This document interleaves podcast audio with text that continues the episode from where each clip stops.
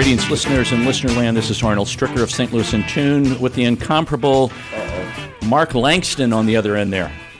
One of the things that we love to do on this show is highlight uh, local nonprofits that are doing some tremendous work in our community. And the particular one that we're talking about today has been doing that for well over 100 years. And you may know them by their name of Kingdom House, and they are now LifeWise STL. And we have Scott Walker, who's president and CEO of LifeWise STL, on the line with us. Welcome to St. Louis in Tune, Scott.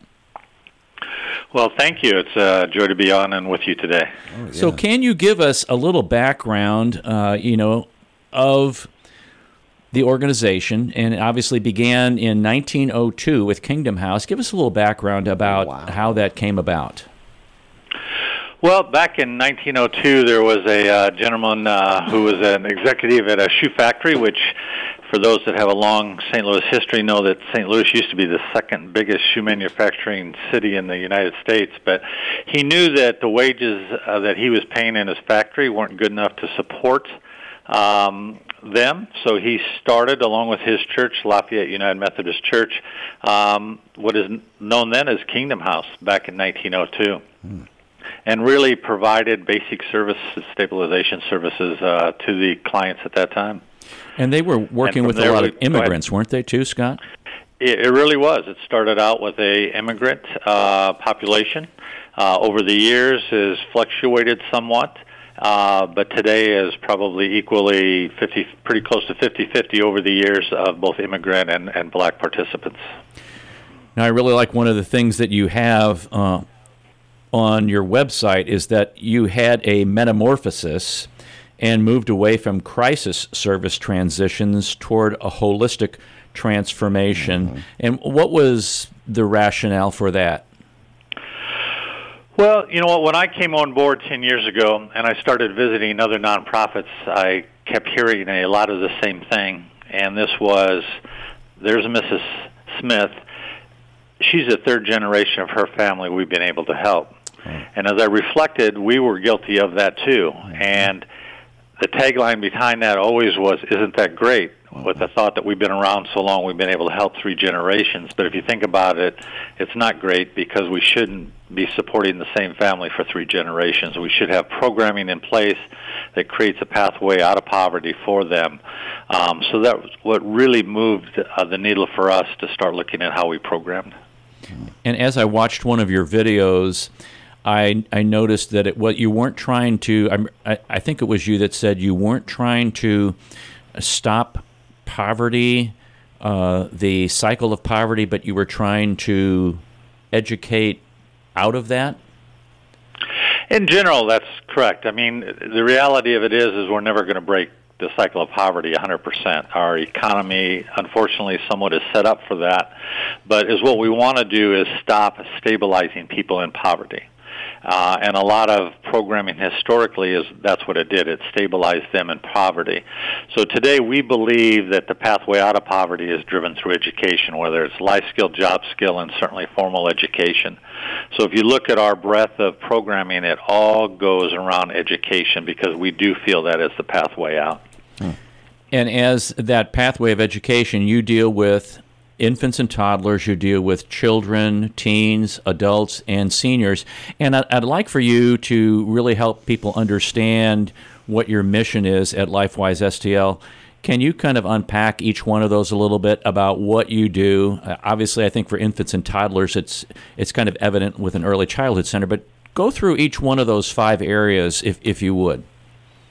Well, I'd be happy to. So we do start at six weeks old uh, with an early child center, and it is so important because 85% of brain development happens by age five. So it's a real critical time in these little ones' lives. Um, so we are fully licensed and fully accredited. And in the city of St. Louis, only 5% of child care is fully licensed and accredited. So we do not only that education component and get them so they are kindergarten ready, but also am supporting the family so that the parents can be working and or bettering themselves to better their families. Mm-hmm. From there, we jump into a uh, after-school program for elementary uh, age and middle school children. Um, and we've transformed it into more educational in the fact that so much of after school historically has been a little bit more of child care until parents can pick you up from uh, work. Mm-hmm. But the reality of it is, in, in St. Louis, only about 36% of our young scholars are reading at grade level. So we really added more literacy components to that.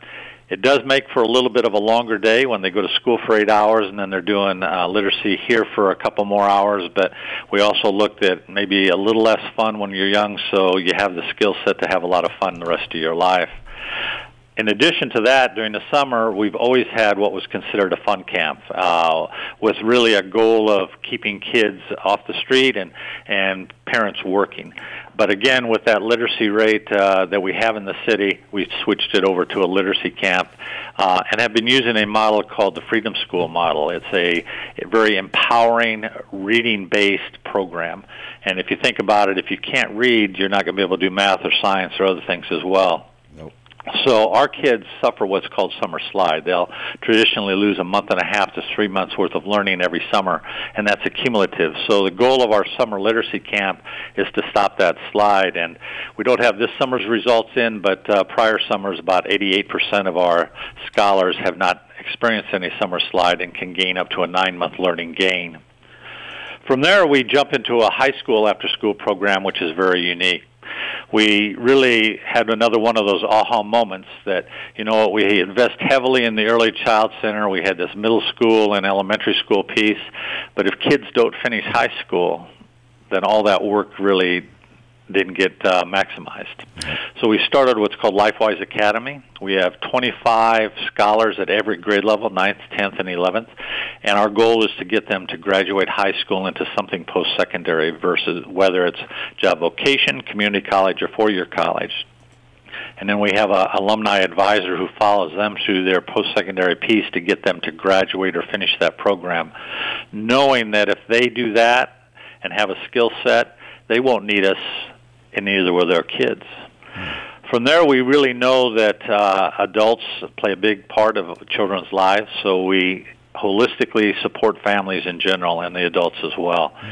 And historically, we had a social worker who really did what you mentioned, crisis management, put out fires in people's lives and worked with them in that way.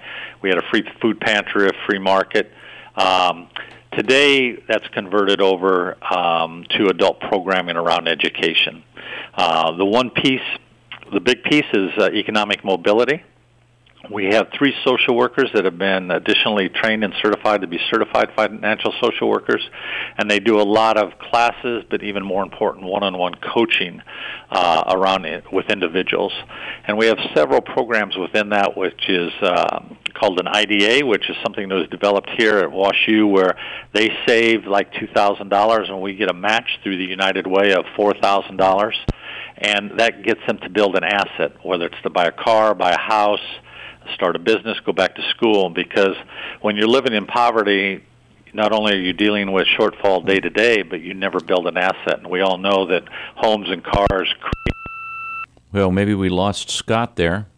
I can. Uh, I have so many questions for Scott.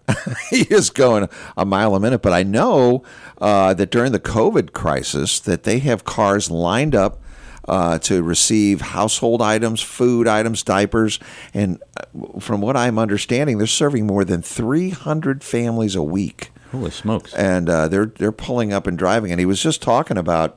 Uh, saving accounts, which I thought was interesting. And I know he's been a big advocate of putting a credit union uh, and a bank right on site, right mm-hmm. there. Mm-hmm. And I think that's I think that education of uh, finances to people. It's huge. It is, and I don't, and I don't think there's a lot of organizations that really think about that. It's you know that actually have a class for adults or young adults, even older adults, mm-hmm. about saving money, uh, just being responsible, not bouncing checks. You know, just the, what what it takes, taking ten percent off the top and paying yourself. You know, mm-hmm, mm-hmm. Uh, whatever the you know. But th- there's not a lot of those kind of programs uh, that are involved there. So yeah, I, I was really uh, shocked at one of these. Scott Walker. There we go. Scott, welcome back. Sorry about that. I think he's coming. I think Chris is still working on it. Chris is still working on it. Yeah. They had a hundred percent of their scholars in their high school academy program Uh-huh. graduated from high school in four years, as compared to 53% in the five year graduation in the city of St. Louis. Wow. That's that's an unbelievable statistic, and uh, like you were talking about, Mark, about the, the whole financial and economic and savings and assets and things that he was talking about as with cars and homes. Sixty-eight percent of their participants in that financial stability program increase their income, savings, or assets, which improves your economic mobility. So you know, I was really shocked. I didn't know a whole lot about uh, LifeWise. I'd heard of Kingdom House, Right. but I really didn't know exactly what they were doing. And they they have a uh, a really what I would call it a comprehensive. And I know they they kind of talked about this uh, in one of their videos on their website, like from a cradle to grave kind of thing, in a good way, Right. To not not help people be dependent, but to help them be more independent. And, and part of that financial uh, equation, I think, is saving for an automobile. How can you get a, have a, a job? I know of uh, my wife is in you know outreach for struggling communities, and they they have a class at, at St. Louis Community Credit Union where they actually teach people. So I'm I have a little I'm kind of familiar with it, just kind of looking through the knothole in the fence, but. Um, it's amazing for people to just get to that class may take them three hours of you know taking a bus then doing a transfer then taking another bus. And this is how some folks are going to work. Right. you know and now what are they making? They're making minimum wage. They're barely making enough just to even well they're hopefully they're getting food stamps or whatever they call it now. Um, but I think part of the education there is let's try to help them get a car. And not just get the car, but then you have to pay the taxes and licenses on the car and the insurance, which that that's more Illinois does that much better than Missouri does. Yes. It's it's kind of put into your loan. Not in Missouri, it's not. You know, and one of the things, I, and I think that would be a that's that's a really good thing. We need to have a show on that and really talk to some legislators about that. But one of the things that has always bugged me is that you know many people in the city they don't need a car. It's an extra burden expense, Right. Uh, you know, with the insurance, with the licensing, with the personal property tax, all of the above, and the maintenance of it. And sometimes people uh, will purchase a car, and then you you know you see it you know three days later broken down on the road, or or on the thirty first day after the thirty day you know Right. uh, used car little warranty, and which really points to what is the transportation system in this what is the transportation system in the St. Louis area, and how can it be improved to really improve uh, the lives of residents to help them get to uh, their their jobs? Scott, are you back now? We're having trouble hooking Scott into our system, so Mark and I are going to keep talking because there is so much that they do, and I and I want to kind of go back in this. They, where the the uh, adults that they work with, they they deal with uh, some adult education, Right. and that particular adult education is they do a lot of um, classes for uh, English speakers of other language. The the other area, like we've been talking about, this whole uh, financial stability thing. Some bridge, some yeah. health and wellness. They actually have fitness classes there because part of being an adult, and we just talked about this actually before he got on, Right. was how are you you keeping yourself healthy? Because Right. if you're not healthy, you can't really help your family. Right. And boy, that's a that, that that's a whole nother show probably because the health of folks north of what Delmar. Delmar is so much worse Right. than the folks south of of Delmar. Right. And uh, working fitness, keeping your your your body strong. Mm-hmm.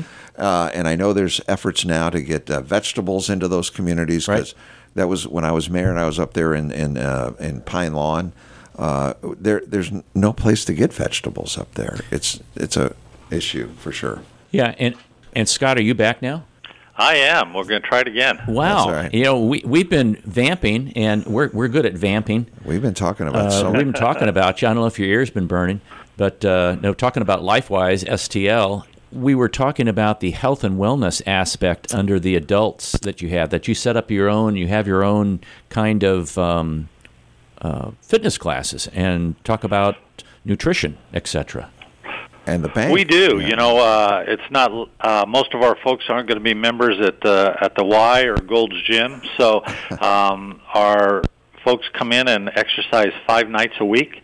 We started out out at four w- nights a week, and they wanted to do five. So I'm not sure how many of us do that five days a week, but we have a different modality every night. Um, and then one night a week they stay late and they have a nutrition class that is uh, supported and run by uh, SLU or WashU students. Um, and they go home with a healthy prepared meal. Uh, to be trying some new and different things, as well as realize that it's usually during the supper hour of 5:30 to 6:30, and that way they don't have to be stressed to get home and and cook for their family. They can sit down and have a nice family meal. Yeah, as as I'm And looking from there, we really move on to our mental health component. So um, we all know that um, we have full plates in our lives today, and we need some help coping with a lot of that. And um, we work with uh, our participants on tools that help them manage their day-to-day lives so that they can maximize their potential uh, and overcome what any problems that they're working on. Now, when the, you have a program called Social Capital Building, and as as I look at this, uh, it's called Enlace, and it's a program that focuses on building social capital and access to resources for participants. What exactly, you know, uh, scope that out a little bit more for us.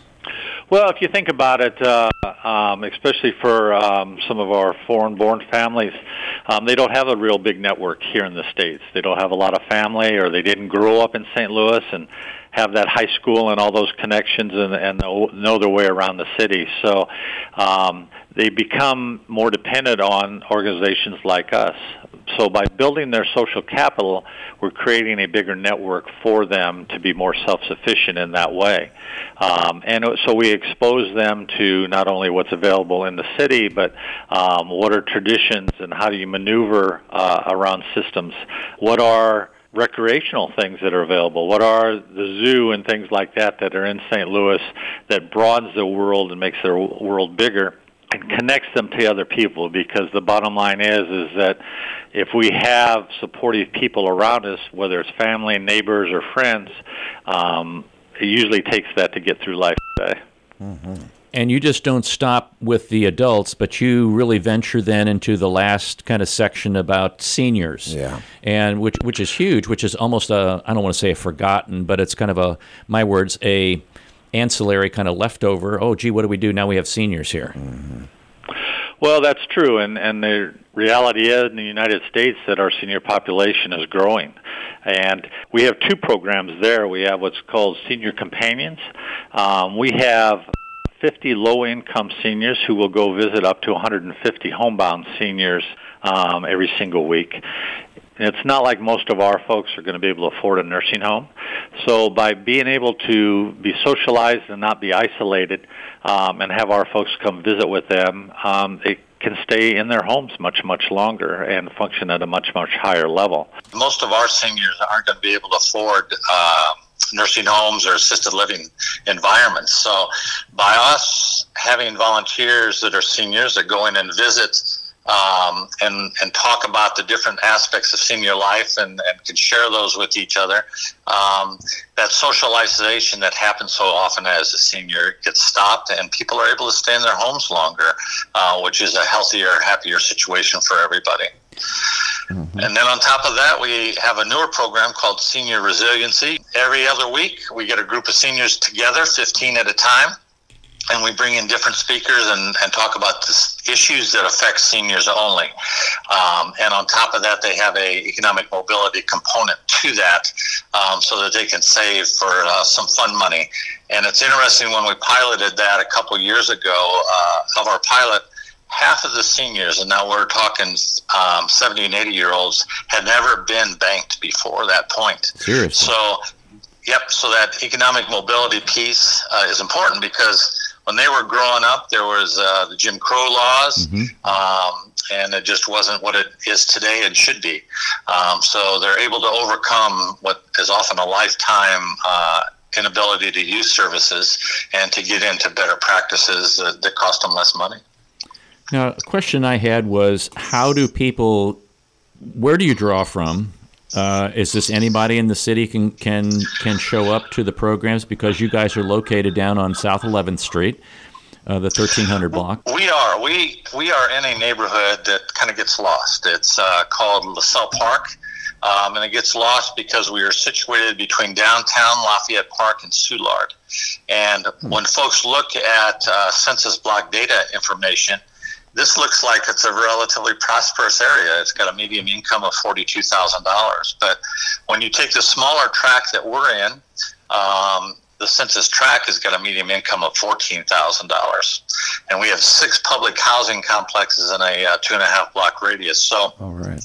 historically, because transportation would be an issue, we we're pretty local in a four or five zip code area that is closest to us. But today, with our programs having higher impact and folks having better mobility, we really do serve the host city uh, area and, and are expanding into the some county spaces as well. Hey, uh, Scott, um, I know that your team, uh, it was very important to your team to support the Census 2020. Can you um, explain a little bit about why that was such an important um, drive for you? Well, as we all know, that uh, the census determines how our federal taxes are allocated back to states and communities.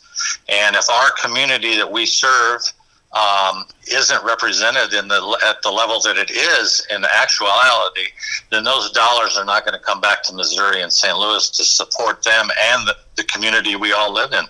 So we've been very active uh, in being sure that that happens, and we'll be very active in being sure that everybody votes as well. Okay.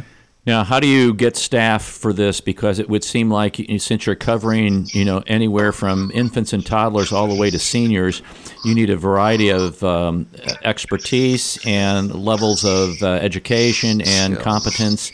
Uh, how do how do you uh, seek uh, staff?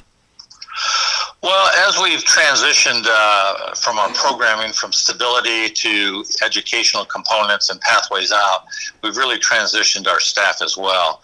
Um, you know, anybody that works in a nonprofit has a great passion um, for the service that they're doing, but the reality, in a large way, is that our participants situations are complicated, so we really feel you need a professional staff. So we've hired uh, and staff a lot more uh, social workers, a lot more master level um, staff um, than we have ever in the past. Um, because that gives us the knowledge and the expertise to have a greater impact on our participants. And we supply our participants what we would want for ourselves, and that's the best team possible. That's a great way to do that. If if how would you want it to work for you? That's what you need to do. I I, I admire you and I compliment you on that because that's rarely done. Well, we have, you know, the work we're doing and the impact we have is really a direct result of our staff. And we have a very talented, passionate staff. And in the nonprofit world, highest, the highest percentage of you your budget is staff because it's so program um, moved and, and run. And um, our staff is, brings a lot of experience, um, a lot of ingenuity. We also empower them to think out of the box and try new things and and that's why the lending circles uh, which i think we got caught off of from before but we actually have a program in our economic mobility piece where um, six folks come together and let's say they bring $100 each to the table um, and there's a $600 pot every month that gets lent out to one of those members next month when they come back they pay in their hundred dollars they're paying back the group that lent them the, the um, 600 and we're members of credit builders alliance and we can report that as a loan repayment. So we can take somebody that has no credit rating in six months up to over 600 and have people recur, repair their credit rating through this program as well but that's the type of activity that comes out of a, uh, a talented staff Well, that's that's incredible. Yeah, That's- and I know you're uh, looking to try to have uh, credit unions and banks right there on site w- with your uh, organization. Is that right? We do. So we have a wonderful partnership with um, the St. Louis Community Credit Union. And back in 2012, I actually put in what was our conference room at the time, what's called a micro branch. Um, and it's a walk in, 310 square feet space that anything you can do in a bank uh, could be done here in that credit union. And that's so important because we were, our neighborhood is a financial institute desert. There are no ATM machines. There are no banks in our immediate neighborhood, and accessibility is huge. Um, so we really value that partnership with uh, the St. Louis Community Credit Union to bring that to this community. What's been the response from your neighborhood as it relates to the services? Uh, you know, over the long term, how, has the word gotten out? Have more people from the neighborhood taken advantage of the services that you offer? Well, the word has gotten out, and I think um, is what you see is we actually serve less people today than we did 12 years ago. Yay. But but part of what we have to do in the nonprofit world is we need to create more success because not everybody is ready to do the hard work it takes to, uh, to get yourself out of poverty or have been exposed to the tools to get themselves out. So we need to create more success. So 10 years ago, our average adult would have only been in the building three times uh, a year in programming. Um, today, our average adult is in the building 49 times a year. Wow. And that's the type of hard work and dedication that our participants have to work to get a better life for them and their families. And everything we do, we try to do in a real empowering way. Um, another example of that is, is we had a food pantry uh, for a lot of years, and we converted it over to a food market and tried to bring in healthier food, and um, and it's low it's subsidized. So a gallon of milk is a dollar fifty versus three fifty to four dollars a gallon. And is what that is is when our folks shop that that means they are providing for their family not lifewise they are buying and providing for their family. So that's an example of how we try to do things in a very empowering dignified way. So, how are you supported as as a not for profit? I know that you're you actually are uh, one of the original members with the United Way. Is that correct? So we are one of the uh, founding agencies, not founding agencies, but one of the original agencies of the United Way back in 1922 and 23. And we are fortunate enough to have been a part of the United Way all these years. And as the United Way has transitioned to a new model this year, um, they have acknowledged a group of nonprofits as their safety net agencies, and we are excited to be a part of that um, for the next three years to have the impact. On top of that, we do have some government funding around uh, our early Head Start and our Senior Companion Program, but we raise over 50% of the money independent of that through individuals and foundations. And that individual and foundation piece is a piece that grows every single year because there's not a lot of increase in government funding available. Now, if, if people are kind of a little more curious about uh, LifeWise STL and would like to volunteer, are there opportunities for them to participate in, in many of the things that you've talked about? There is, and uh, you know, pre-COVID and post-COVID um, times, we have about twenty-five thousand hours of volunteerism that gets done here. Oh, um, wow. We are bringing volunteers more and more back into in a very social distance, smaller way um, to do some programming. Um, but uh, volunteers are a huge part of what we get done. I, I often say if we were a corporation, uh, we'd have three times the amount of staff that we have and we cover that difference with volunteers. Uh, but right now, um, you know, we're doing three different COVID relief programs, and, and volunteers are a big part of helping us do that. I know. I oh, we were talking. I think you were trying to get back with us, but you're serving more than 300 families a week uh, through the drive up, food and household items and things like that. It's just fantastic. Right. Yeah. Well, you know what the the like I explained earlier we do our pantry and do it in a self-empowering way. When you have the COVID kick in and are up to 14% plus unemployment, and in our community it was probably over well over 20. You do have to stabilize the family, um, so they don't lose their home, so they don't lose their apartment, so they can eat. So yeah, we are averaging over 350 families uh, coming through every Thursday. Um, through two different drive up, drive through our parking lots, um, where they get a box of produce and um, several bags of groceries, depending on family size, and and diapers, which are a necessity. Oh yeah. Um, to try and keep them stabilized until things come back, and mm-hmm. and then on top of that, especially for our uh, immigrant community, we were able to have a relief fund to help with utilities and uh, rent um, to keep them stabilized in their homes. Mm-hmm. And then the last piece we did is, you know, when this hit um, early before summer, a lot of our youth are in camps or summer school, and they when they're in camps and summer school, they get a breakfast and a lunch. But when those were all shut down, that support system was lost. So we also operated three feeding sites uh, for breakfast and lunch where folks could drop in and do a carry out um, back home uh, to keep the kids fed over the summer. Man, oh man! I, I just want to say congratulations on what you're doing, and it's it's you know we we enjoy uh, having not-for-profit groups talk about their mission and what they are doing and have accomplished, and some of the future goals. So I, I will ask you that: uh, what's a future goal that you have for LifeWise STL? Well, I think we have two big ones. Um, Really? One is is that we uh, we don't want to invest in more capital buildings. We want to take our programs and the higher impact that they have into other communities and, and partner with other nonprofits to do this work. Um, the second thing we really want to do is to team up and break down the systemic barriers that uh, keep our families from having the success they need. Um, there's a lot of things here in the states um, that we need to adjust and and overcome past history. And because the nonprofit world can work day and night, but if these systemic barriers are still there, we're not going to have the impact we're capable of having. That's a great statement. So, if people want to donate uh, either funds, uh, what do they do, and can they have some in-kind donations? Absolutely. So, um, the best way for funds and to learn about volunteering is to go to our website, which is obviously www.lifewisestl.org. Um, and then also in kind. Um, we're here. We've been open every single day during COVID.